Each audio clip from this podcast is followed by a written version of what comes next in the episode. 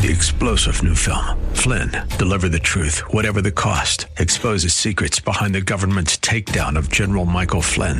Flynn knew what the intel world had been up to. He ordered the first audit of the use of contractors. This set off alarm bells. He told the truth. He was the most dangerous person for Donald Trump to hire. They had to get rid of Flynn. Flynn, deliver the truth, whatever the cost. Available now. Watch it today. Go to salemnow.com. Salemnow.com. Jesus has risen. He's risen from the grave, and the grave is empty. Do you rejoice?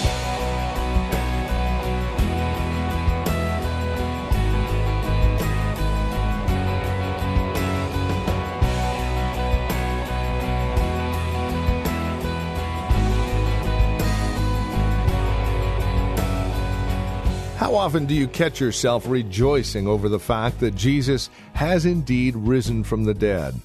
Do you understand the significance by that action, by what happened, by the empty tomb?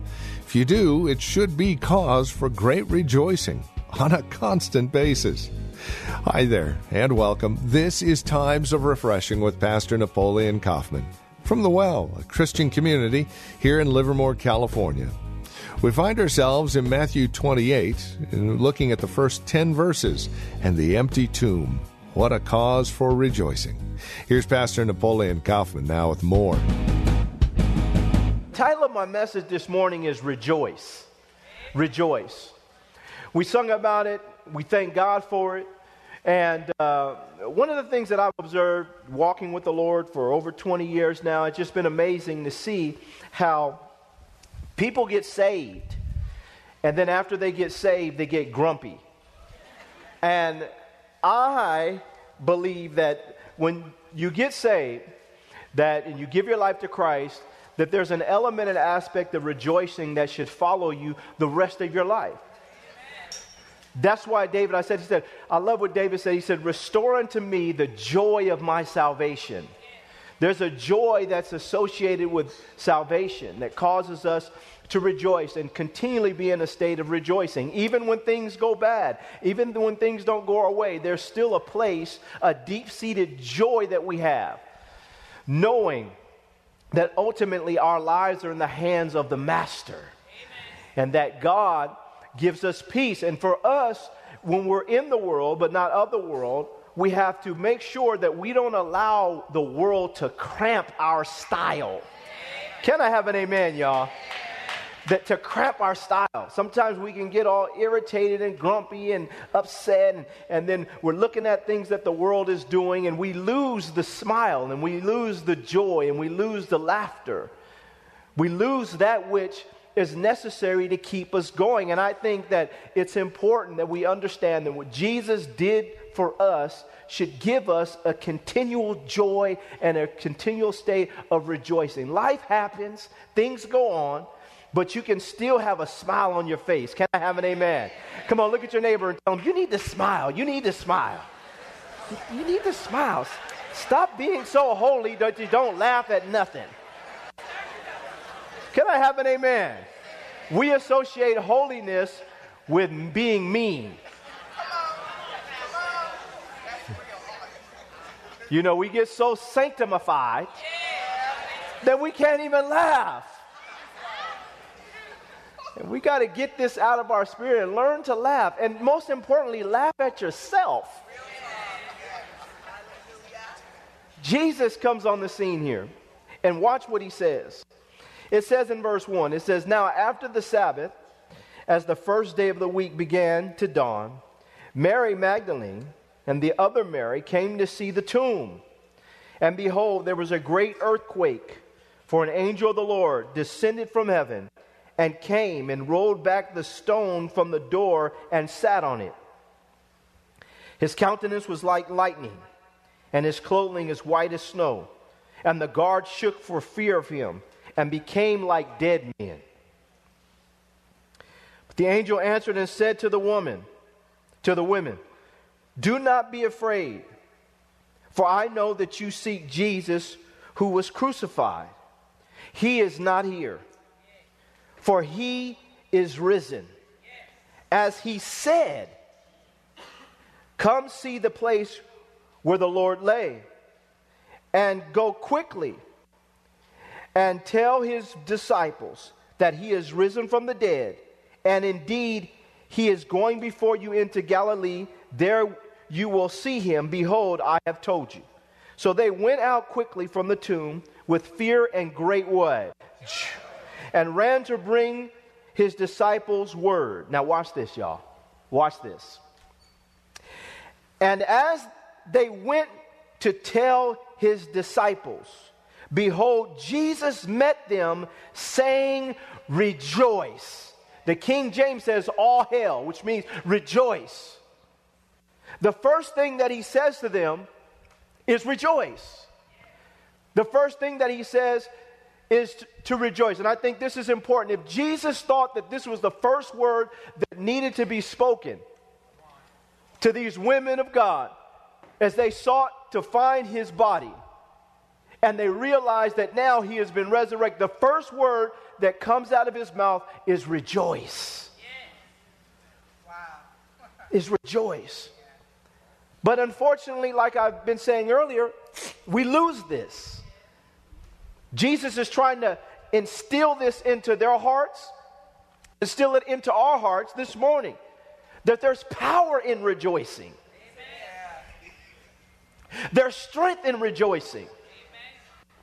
It displays an overcoming mentality when you learn to rejoice in your life. The word rejoice here in the Greek, it means to be glad.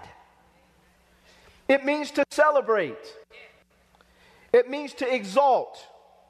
I love this. It means to cheer. And I talk to you all about this all the time. Today, in the stadium in Oakland, it's going to be a lot of cheering going on. But we come to church and we don't cheer. People come to church that are sitting here right here and they will leave this church service and go to the Warriors game and paint themselves up and act a fool for three hours for somebody putting a ball in a bucket in a round hole. And they will dance and they will shake their rear end. They will clap.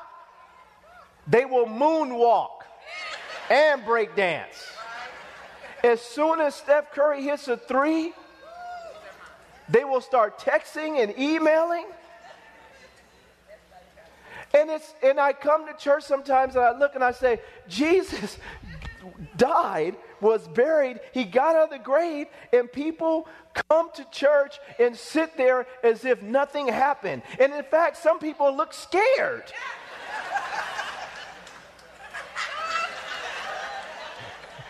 Can I have an amen, y'all? Folks looking there like, man, I don't want to raise my hand. Well, listen, God already knows you messed up. He knows you're, you're sinful. He knows that you did wrong. He, he wants you to come here and get it right. Can I have it? He wants us all to come here and get it right and then learn to rejoice. Can I have an amen, y'all? Now, I'm not against shouting and cheering, you know? When my Raiders win, I shout. And when my Lakers win, yeah, yeah, y'all haters, man. I got some haters in here, Lord. Deal with them. Deal with them, Lord. well, they haven't been winning a lot, but praise God. We believe in God for my Lakers. but it means to cheer. It means to cheer. It means to leap for joy. It means to leap for joy. It means to make merry. When Jesus comes on the scene and he talks to these women of God, he tells them to rejoice, to be glad, to celebrate, to exalt, to cheer, to leap for joy, to make merry. Why? Because Jesus died, he was buried, and he rose from the grave for us. It's, it's, it's a cause for rejoicing, and it becomes a lifestyle. That we're always conscious of the fact that Je- of what Jesus has done for us. That he didn't have to do it, he chose to do it, It was not easy to do. All of us have all kinds of sin and mess. We're messed up. We're marred. Our very nature is flawed. And Jesus comes in and he sacrifices his life to give us redemption and to give us another opportunity to give us a new start in life. Then he doesn't just forgive us our sins. We're going to talk about this in a minute, but then he washes us. He cleanses us. He begins to operate on us and he makes us new. We become born again. And nothing and no one else had the power and the ability to do this but Jesus Christ of Nazareth. And we have to rejoice in this. And constantly think about this when we have problems, when we have issues, when life go, uh, doesn't go our way, when we go through life, we have to go back to this place. Man, look what Jesus did, though. You can cry and rejoice at the same time. It speaks of the hope that we have in Jesus. Can I have an amen?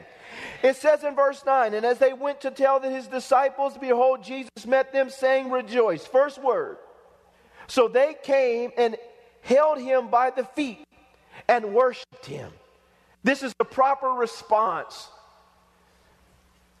to to getting to know Jesus and getting and getting the revelation that he's not dead, he is alive, is now we learn to re- worship and rejoice.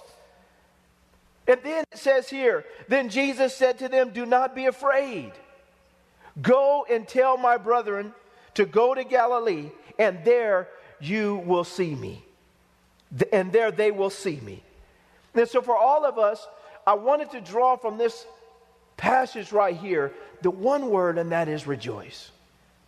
But now let's get into the specifics, and we talked about it a little, a little earlier. Let's go to Mark chapter 2, verse 1 on down to 11. Mark chapter 2, 1 to 11. And again he entered Capernaum after some days, and it was heard that he was in the house. Immediately many gathered together, so that there was no longer room to receive them not even near the door, and he preached the word to them. Then they came to him, bringing a paralytic who was carried by four men. And when they could not come near him because of the crowd, they covered the roof where he was, where he was, so that they had so when they had broken through, they let down the bed on which the paralytic was lying. When Jesus saw their faith, he said to the paralytic, Son, your sins are forgiven you. And some of the scribes were sitting there and reasoning in their hearts.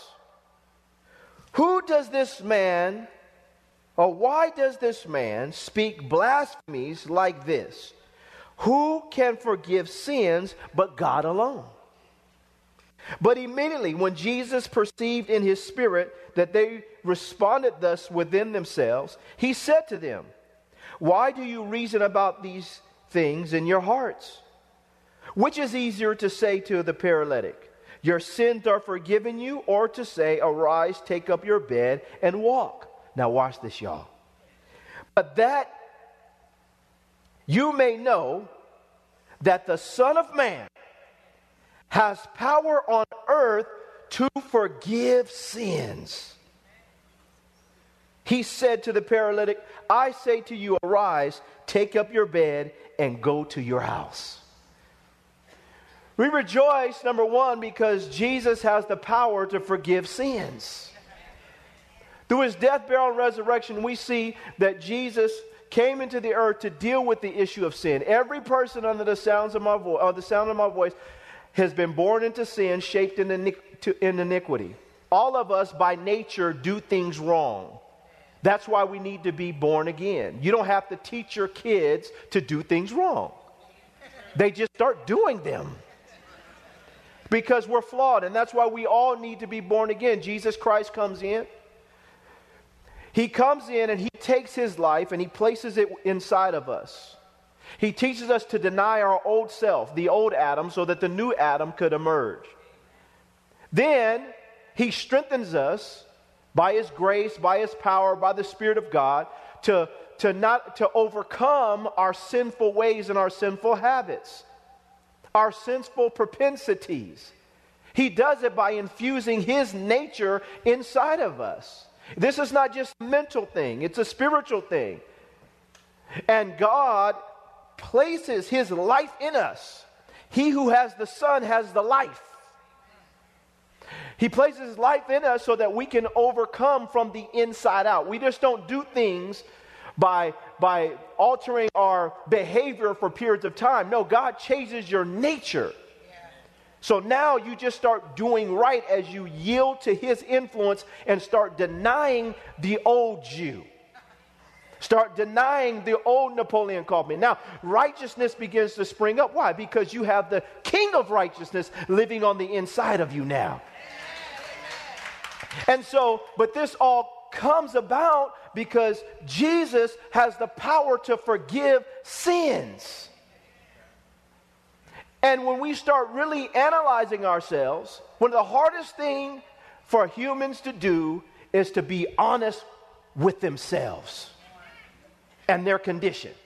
That's why if you won't do it, the Word of God does it. Because this Bible is like a mirror it starts to reveal you to you. And what happens is when we look into the perfect law of liberty, God begins to show us ourselves and we see how far off we are, but Jesus doesn't leave us there. He says, I have the power to forgive you of your sins. He has the power to take away the guilt, to take away the shame, to take away the discouragement, to take away the fact that we take two steps forward in life sometimes and then we take three steps backwards. And the things that we want to do, we can't do. And the things that we don't want to do, we start doing. And we have this, this dynamic in our lives. But then here comes Jesus to come in and to cleanse us of all of our sin and give us the power to do what He's requiring of us. He doesn't ask us to do it alone. He doesn't say, go over there and work it out yourself. He says, I'm going to get in you and please myself through you. I'm going to get in you and wash and cleanse you and give you a power to overcome. And that's what we love. But it starts with Him forgiving our sin. Lord, when we look back and say, God, I thank you that you forgive me for my sin. Then on the other side of the cross, we learn to confess our sin because God is faithful and just to forgive us of our sins and to cleanse us of all unrighteousness. On the other side of uh, walking with Christ, we still have to learn to yield to the influence of the Holy Spirit and learn how to understand the power of His conviction.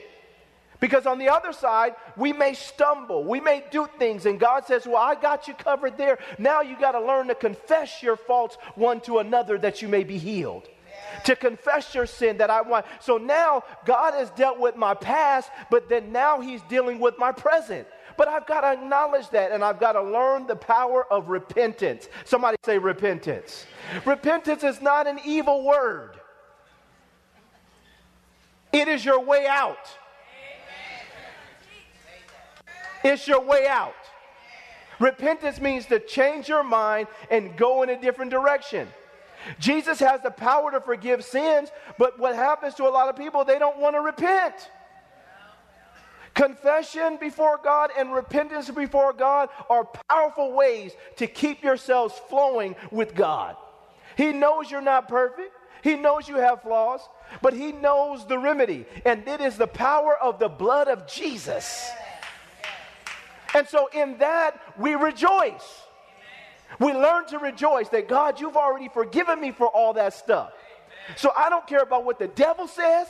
I don't care about what my friends say. I don't care about what this person has to say. I don't care if the world tries to remind me. I don't care if my cousin tries to remind me. I don't care about nothing. I know that the blood has caused me to walk over now on dry land. But when I get on this dry land and God is still processing me, and if I happen to stumble, Lord, you also have taught me the value of confessing my faults before you and repenting. And then you giving me more power and you're continually cleansing me. Does this sound good to anybody? Now, does anybody want to rejoice over that? My goodness. And so, sin, we rejoice. Jesus tells them to rejoice. Well, your sin has been dealt with now. I've given you power over your sin. Don't let the devil keep you gripped in, in guilt for the rest of your life for stuff you did 20 years ago when you've already confessed it before God and you've already repented. Why linger there? This is one of the things that gets people. They look back on their lives and they're always thinking about what they did wrong. And if Jesus has already forgiven you, why don't you forgive you? Yeah, but I did this way back. And did you ask God to forgive you? Yeah. Did you repent and turn from it? Yes. Then what's wrong with you? I don't know. Believe what God said that He has the power to forgive sins, that you're forgiven. And what happens is, but you, all of us have to realize that the devil is constantly going to try, try to remind you of it. You got to remind him about the blood and the power of the blood and the power of the sacrifice and the power of the cross and the power of his resurrection and the power. This is what Jesus did for me. Yes, that I'm forgiven. I don't care what you have to say, devil, and I don't care what you have to say. That God has forgiven me of that. Can I have an amen? Go to 1 John chapter 5. 1 John chapter 5. Jesus forgives sin. We need to rejoice. 1 John chapter 5, verse 1 on down to 5. It says here in verse 1 Whoever believes that Jesus is the Christ is born of God. And everyone who loves him, who begot, also loves him who is begotten of him. By this we know that we love the children of God, when we love God and keep his commandments.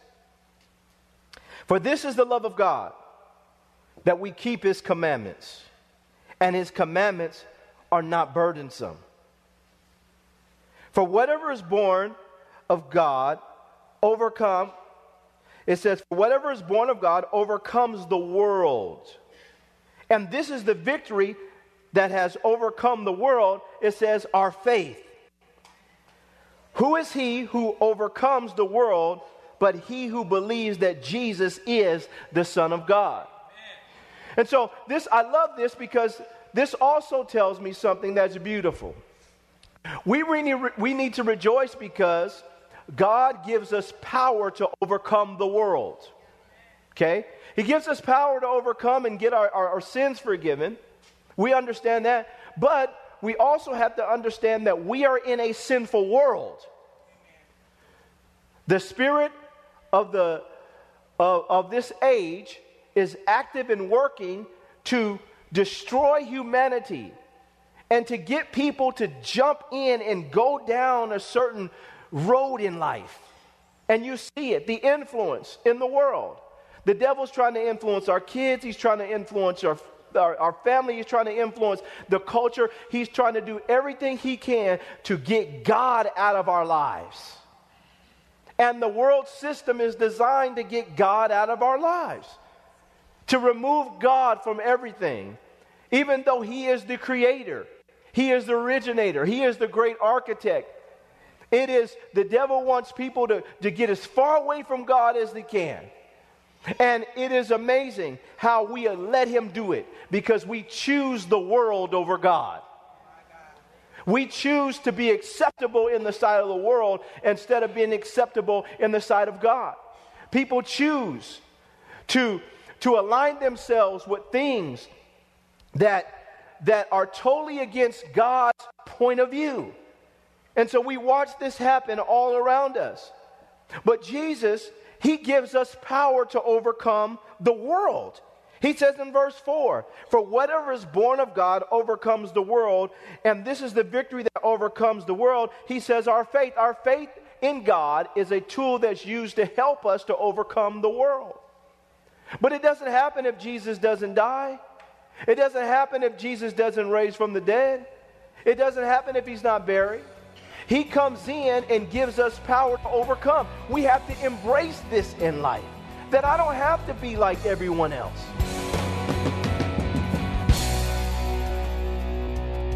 Thank you for joining us for Times of Refreshing with Pastor Napoleon Kaufman. This program is a production of the Well Christian Community, and we pray this message has blessed you in a special way. If it has, please let us know by contacting us today. You can write to us at the Well Christian Community, 2333 Nissen Drive. We're here in Livermore. The zip code is 94551. You can also contact us by phone at 800 374 9204. Again, that's 800 374 9204. Learn more about us as well as drop us an email at our website, thewellchurch.net. Again, that's thewellchurch.net. On our website, you can also click on the link to access our page on Facebook or search for the Well Christian Community while you're on Facebook. You can also follow Pastor on Twitter with the address at Napoleon Kaufman, all one word. And then we would invite you to join us again next time as we continue our studies in God's Word for times of refreshing. Until then, may Jesus Christ be highly exalted in your life, and may He bring you a peace that passes all understanding.